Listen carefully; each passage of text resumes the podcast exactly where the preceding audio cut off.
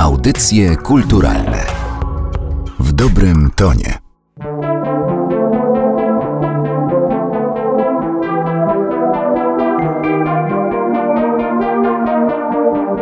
Przed mikrofonem Magdalena Miszewska. Zapraszam na kolejny odcinek audycji kulturalnych. Ostatni w roku 2019, trochę być może sylwestrowy, a na pewno muzyczny. I będziemy się poruszać w takich synth-popowych, 80sowych, dream-popowych, kosmicznych trochę klimatach, a to za sprawą twórczości duetu. I zaraz dopytam jakiego, czy trójmiejskiego z siedzibą w Warszawie, czy jak dziewczyny określać, Enchanted Hunters. Małgorzata Pękala i Magdalena Gajdzica tworzą ten zespół, ale jest ze mną niestety tylko Gosia. Cześć. Cześć. Bo Magda się rozchorowała. No niestety, ją też już dopadło. Zima to nie jest e, dobry czas na funkcjonowanie, ale pozdrawiamy w takim razie Magdę i mam nadzieję, że sobie bez niej poradzimy. To jak to będzie? Trójmiejski z siedzibą w Warszawie, czy jednak trójmiejski? Bo pojawia się to określenie trójmiejski ciągle, kiedy o was piszą. To prawda. Ja już w tym momencie sama dobrze nie wiem. Trójmiejski z siedzibą w Warszawie. Może być już teraz warszawski tak naprawdę. Już tyle siedzimy w Warszawie, że też byłoby głupio pewnie tego nie uwzględnić uwzględniać. Sylwester 2019 już e, za chwilę. Powiedz, czy ty masz jakąś taką swoją wizję idealnej prywatki sylwestrowej? Ojej, tak naprawdę to ja lubię takie prywatki, że na przykład gramy w gry, albo jest jakieś karaoke, każdy przynosi jakąś sałatkę. To jest taki mój ulubiony format, więc jeżeli chodzi o jakąś playlistę na przykład, to nie wiem, lubię R&B na prywatkach i lubię jakieś y, stare, dobre przeboje z lat 80. To zawsze mnie porusza. No.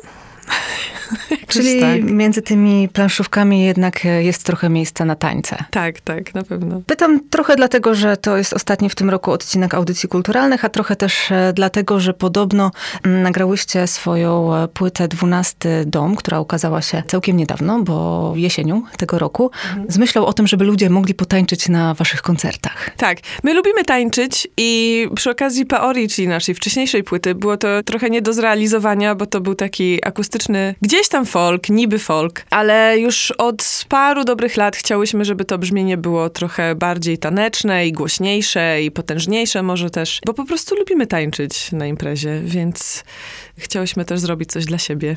To był 2012 rok, czyli 7 lat temu nagrałyście tamtą płytę tak. i gdyby ktoś ze słuchaczy Enchanted Hunters słuchał jej sobie przez te 7 lat, nie wiedział za bardzo, co u was słychać mhm. i nagle trafiłby na singiel Fraktale, który jako pierwszy pojawił się w internecie, zapowiadał e, płytę 12 Dom, to o czym mógłby zrobić jak talerze? Pewnie mógłby, to prawda, bo to brzmi jak taka duża wolta, przerzucić się z fletu, skrzypek i co my tam jeszcze miałyśmy? Dzwonki na przykład i gitary na bit maszyny, syntezatory i tak dalej. Chociaż dla nas, znaczy wiadomo, no stylistycznie są to dwie zupełnie różne rzeczy, ale dla nas jakby nie zmieniło się aż tak dużo. To znaczy, no jest pewnie bardziej popowo, trochę bardziej tanecznie, ale styl pisania piosenek, jaki uprawiamy, chyba nie zmienił się wcale tak bardzo. Wciąż to są takie gdzieś tam zahaczające o avant pop może kompozycje. Mają refreny, ale mają też trochę dziwne akordy. Mają dużo harmonii wokalnych i na tej pierwszej, i na tej drugiej płycie. Więc tak naprawdę na pierwszy rzut ucha myślę, że to jest duża wolta, ale w samych utworach wydaje mi się, że jest podobne jakby podejście. Jeżeli chodzi o wokale, to zauważam pewną trudność w śpiewaniu sobie razem z wami, kiedy słucham płyty, ale być może to wynika z e, no, braku umiejętności tutaj i chyba nie każdy sobie poradzi, żeby sobie podśpiewywać, ale w domu to nie przeszkadza. E, można próbować. Powiedz mi, e, dwunasty dom. Ja sobie wypisałam taką mm, definicję i tutaj trochę może nam będzie brakowało Magdy, która interesuje się astrologią, ale mm. zakładam, że skoro się przyjaźnicie i wspólnie wybrałyście właśnie dwunasty dom e, jako tytuł swojej płyty, to też będziesz mogła mi powiedzieć, czy dobrze mówię. Bo to jest definicja z takiego przypadkowego portalu poświęconego astrologii i brzmi ona tak. Dwunasty dom astrologiczny mówi o tajemnicach, o karmie nagromadzonej przez poprzednie wcielenia, wskazuje na ewentualne zdolności parapsychiczne. Tak interpretuje go współczesna astrologia. Ta tradycyjna przypisywała mu najgorsze z możliwych znaczeń. Smutek, cierpienie, nieszczęście, więzienie, szpital, zakon ukrytych wrogów oraz siły przeciwko życiu. Można w skrócie powiedzieć, że dom dwunasty wskazuje na to, co chce się ukryć zarówno przed sobą, jak i innymi. Jeszcze ta pierwsza część tej definicji pasuje mi do waszego albumu. Druga może na początku, no bo trochę tego smutku i nieszczęścia też tam w tych No, piosenkach jest. jest. Ale siły przeciwko życiu i ukrywanie czegoś przed sobą i innymi, to już chyba zupełnie nie. No to prawda. Wydaje mi się, że w tej pierwszej połowie była trochę bardziej optymistyczna interpretacja tego i dla nas to jest takie coś, co my na przykład robiłyśmy bardzo długo i nikt nie wiedział, co się u nas dzieje i my pracowałyśmy nad tą płytą. I to jest takie działanie gdzieś tam w ukryciu, A, okej. e, z dala od oczu innych i uszu na przykład. Więc to jest faktycznie coś, co my robiłyśmy i trochę nam to zajęło czasu. E, więc może w tym sensie, bo to więzienie, no to faktycznie trochę za grubo. Chyba, że po prostu chodziło też o to, o czym wy czasami mówicie w wywiadach, że takie dążenie do perfekcji podczas pisania piosenek to może być takie więzienie, prawda? Kiedy się dopracowuje A, utwory w nieskończoność. O tak, to potrafi być niekończący się proces, to prawda. Z tym trzeba trochę walczyć i trzeba się ograniczać, bo naprawdę to potrafi zjeść tyle czasu. Potem nauczyłyśmy się odpuszczać, dzięki Bogu.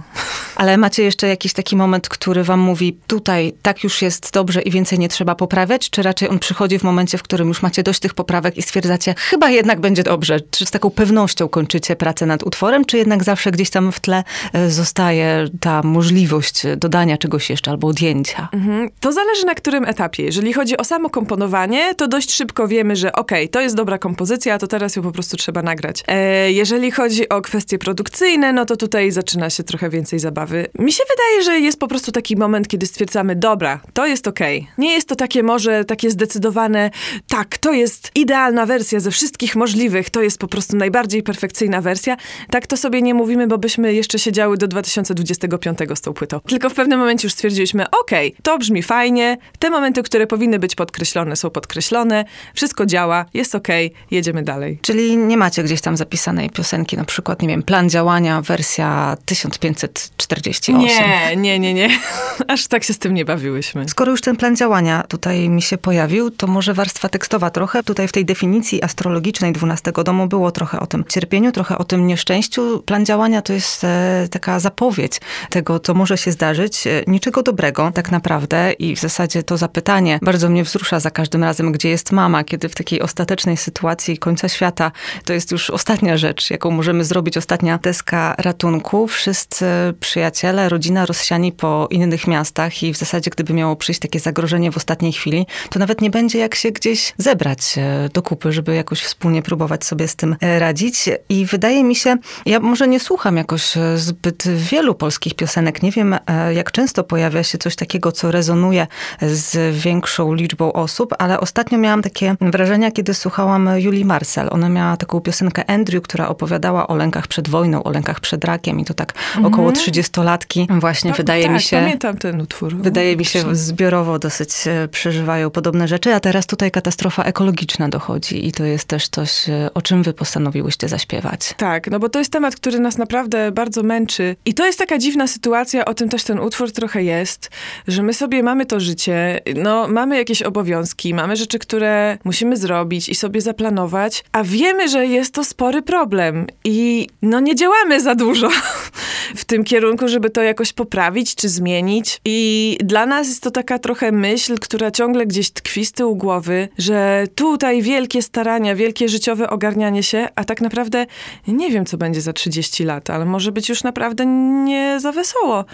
I czy jakiekolwiek nasze plany na przyszłość w obliczu tego mają za duży sens? No nie wiem. Wydaje mi się, że to jest naprawdę duży problem i za mało robimy z nim. I to też mówimy o sobie, bo to jest taka bardzo osobista piosenka jednak, że same siebie tak trochę punktujemy w tym numerze. To jednak jest e, jakiś szerszy kłopot, który Mhm. gdzieś tam nad nami wisi i sporo osób się tym przejmuje. Jest nawet coś takiego chyba już zdefiniowanego jako lęk klimatyczny, czy coś w tym tak, stylu tak, właśnie. tak, czytałam o tym, no. Więc faktycznie boimy się. Trochę te piosenki są o takich naszych lękach i jest dużo o prokrastynacji, o jakimś takim poczuciu bezwładu, że rzeczy się dzieją i nie bardzo mamy na nie wpływ i nie tylko w jakiejś takiej skali globalnej, właśnie ekologicznej i tak dalej, no ale też takiej osobistej, y, jakieś trudności i lęków przed podjęciem jakichś decyzji życiowych ważnych i tak dalej, i tak dalej. No taka, w sumie jest to dość y, mroczna gdzieś tam płyta w treści, ale dość chwytliwa za to. trzeba chyba słuchać wielokrotnie po prostu i to jest najlepszy sposób, żeby odkryć e, te wszystkie kolejne warstwy, które ukrywają się w tych e, piosenkach. Jedną z tych warstw jest linia wokalu. Zdecydowałyście się teraz na piosenki w języku polskim mhm. i to sporo też zmieniło, jeżeli chodzi o podejście do utworów, bo na tej poprzedniej płycie, na Peori, wokal był jednym z instrumentów i tam chyba nie było to aż tak bardzo istotne, co w zasadzie śpiewacie. Tutaj w przypadku płyty 12 dom jest już inaczej. Tak. No przy Peori to było w ogóle ciekawe. Y, mnie wtedy bardzo inspirowały takie zespoły jak Cocktail Twins albo Dead Can Dance, gdzie ten język w ogóle jest wymyślony i ma taką funkcję raczej melodyczną, czy jakąś taką instrumentalną, ten wokal. I na Peori wydaje mi się, że chciałyśmy zrobić coś takiego, mimo że tam są teksty po angielsku, ale one zdecydowanie nie grały jakichś takich, y, no nie wiem, jakiejś ważnej roli. A na tej płycie okazało się, że te teksty są bardzo ważne i żeby one były ważne i żeby one jakby udźwignęły te tematy, to musiałyśmy też bardzo długo nad tym siedzieć i bardzo dużo nad tym myśleć. Były niektóre piosenki, które zostały napisane w języku angielskim, ale stwierdziliśmy, że jak już wydajemy płytę, to niech te wszystkie piosenki będą w tym samym języku, więc no dobra, no to tłumaczymy teraz na język polski. To sporo trwało, bo takie tłumaczenia mają swoje duże ograniczenia. Na przykład, kiedy pisze się, mając w głowie taką, no nie wiem, anglosaską melodię, to często jest tak, że kończymy tak na jednym dźwięku, takim akcentem.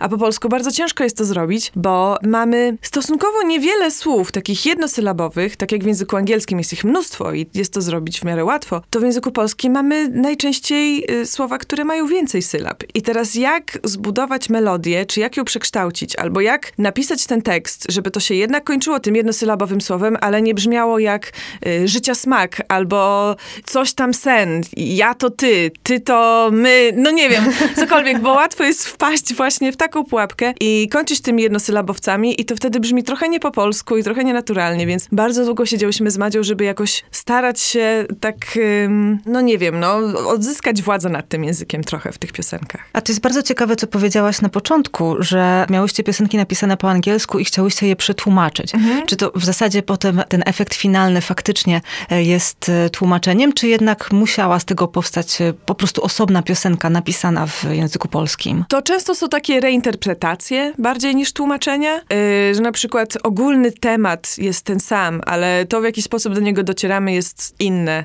Tak było na przykład w piosence gdzie tak było? No trochę w bańce tak było. W dwóch księżycach się bardzo pozmieniało, bo kiedyś to był utwór Two Moons i tam się sens zmienił mocno.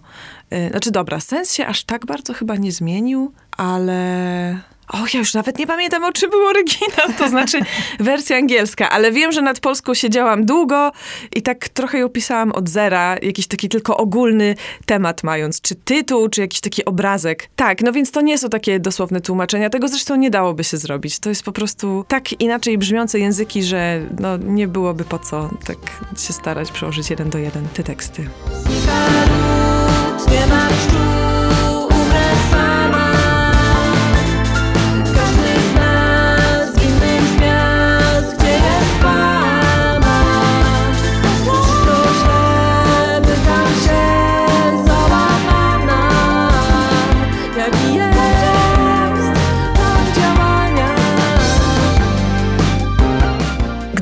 Wróciły teraz do tematów sylwestrowych i chciały stworzyć jakąś playlistę, to piosenki Enchanted Hunters mogłyby polecieć chyba już e, po północy, po tych e, wszystkich fajerwerkach, kiedy już się mhm. robi trochę bardziej nostalgicznie, albo tak.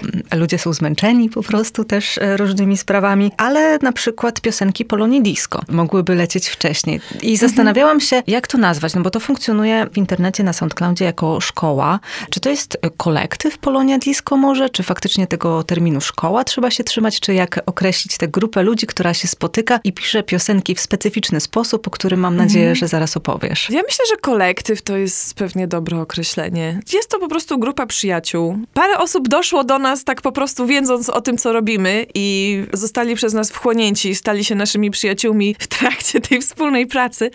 To jest tak, że my się spotykamy i takie pierwsze założenie było takie, żeby może trochę zreinterpretować albo w jakiś sposób odnieść się do tego, co znamy i kojarzymy jako disco polo, przy czym często dogrzebując się do takich starszych numerów, które na przykład często były inspirowane Italo Disco, które zostało, myślę, że teraz już wszędzie jednogłośnie zrehabilitowane, gdyż jest to po prostu super gatunek muzyki.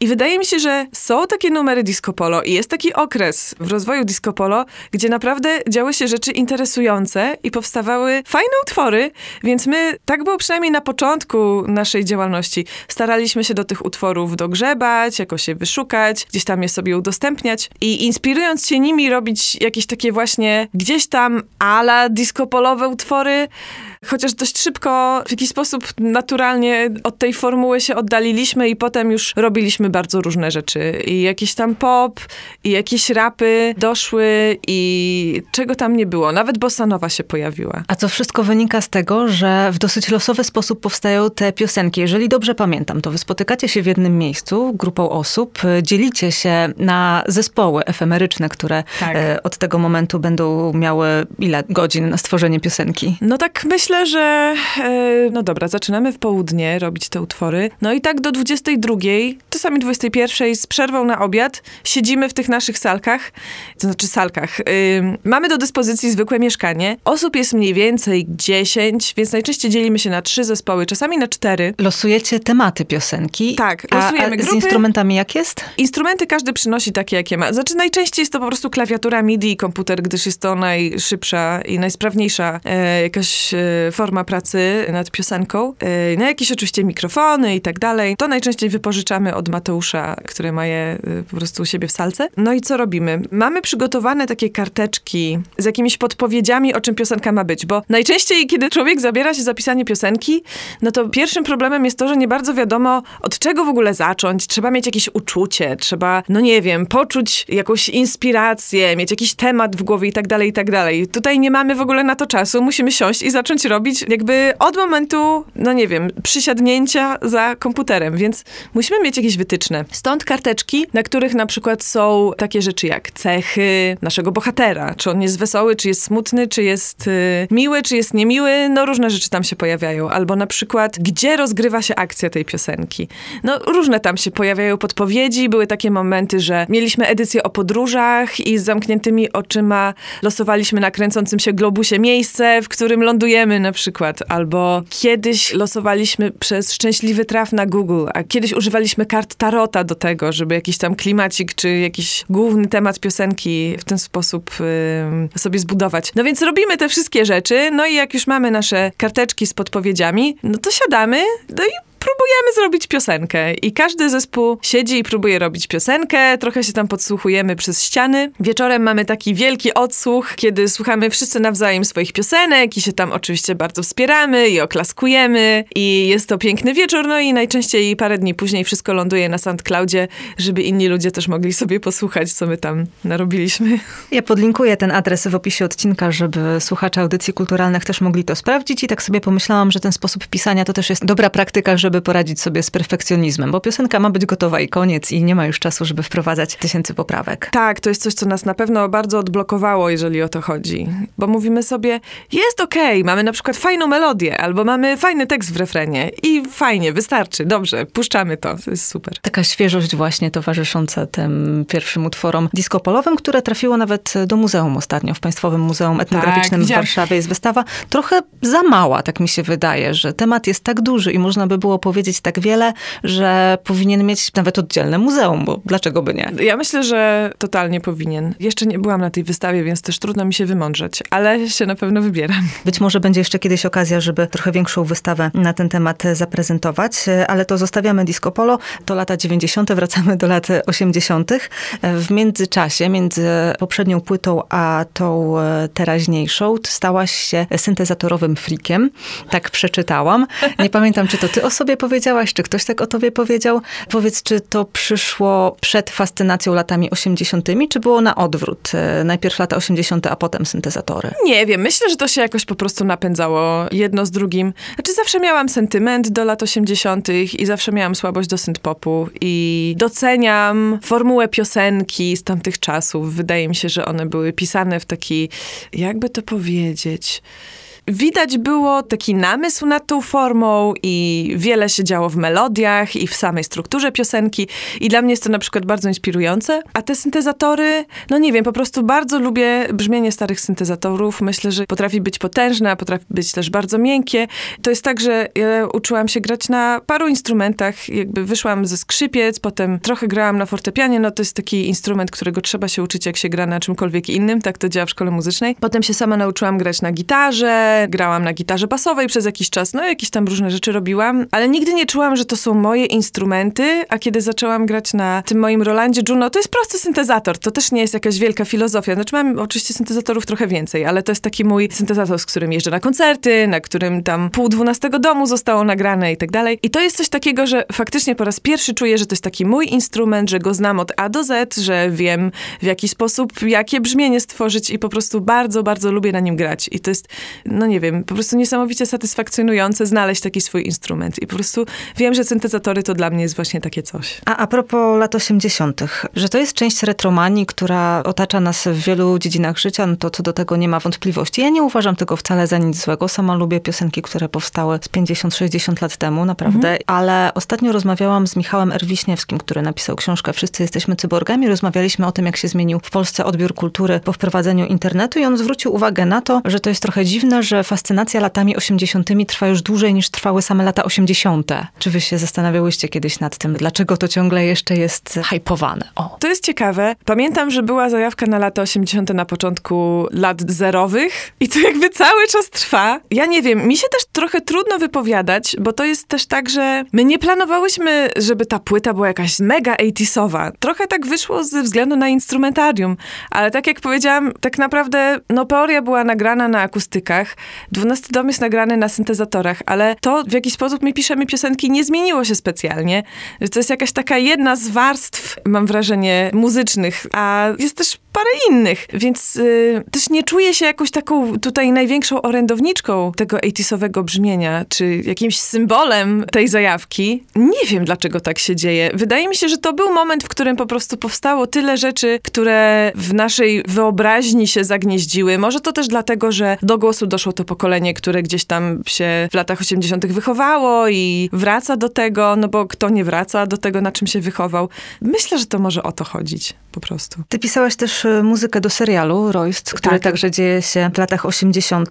Czy takie pisanie soundtracków to też jest właśnie coś, co cię interesuje? Tak, ja to bardzo lubię, no bo nasza muzyka na przykład jest też taka dość klimatyczna i parę razy słyszałam, że jest dość y, filmowa. Ja mam jeszcze lepsze wrażenia i tak pomyślałam, że a, powiem wam przy okazji. Mhm. Nie wiem, czy ktoś kiedyś już to powiedział, ale to wynika z tego, że ja jestem na etapie szukania sobie takiej fajnej gry komputerowej, która nie będzie miała wciągającej fabuły, ale będzie mi pozwalała miło spędzić czas patrząc na przyjemne obrazki. I, mhm. i znalazłam taką grę e, niepolską, nie pamiętam jak ona się nazywa, ale moją postacią jest wikinczka z toporem i ona jest w takim świecie bogów mhm. skandynawskich mhm. i w zasadzie cała ta gra, ona nie jest jakaś szczególnie trudna i nie ma jakiejś bardzo rozbudowanej fabuły, ale jest pięknie narysowana i dzieje się w tym świecie bogów i ma za zadanie opowiedzenie o tej całej e, mitologii o, skandynawskiej. No, I tak sobie czasami myślę, słuchając płyty 12 dom, że ona by mi pasowała do takiej retro-platformówki, która właśnie mhm. nie ma być może jakiejś fabuły, ale jest tam jakaś dziewczynka, która skacze po tych platformach i czasami w tym kosmosie musi ten świat uratować. Jakoś tak mi się kojarzą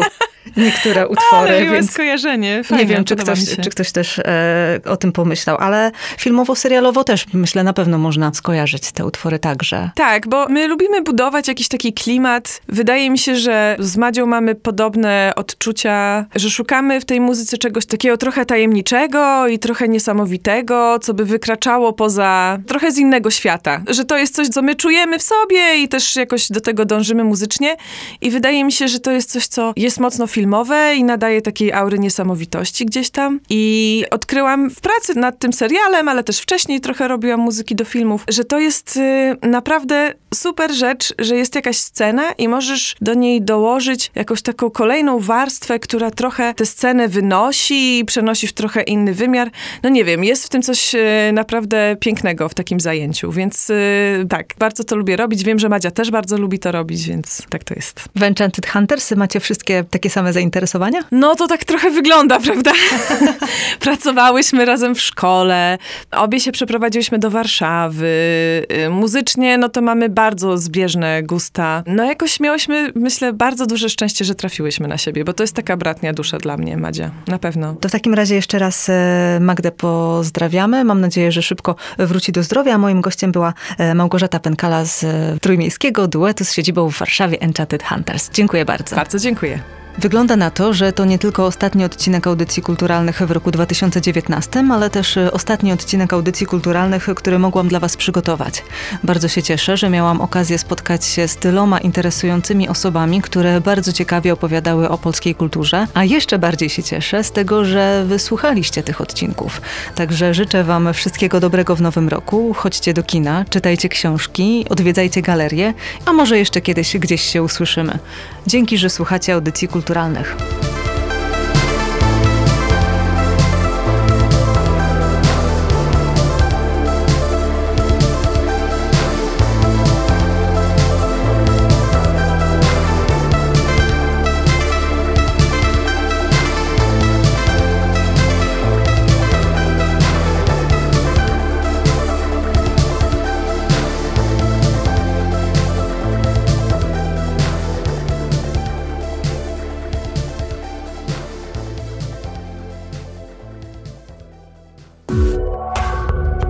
Audycje kulturalne w dobrym tonie.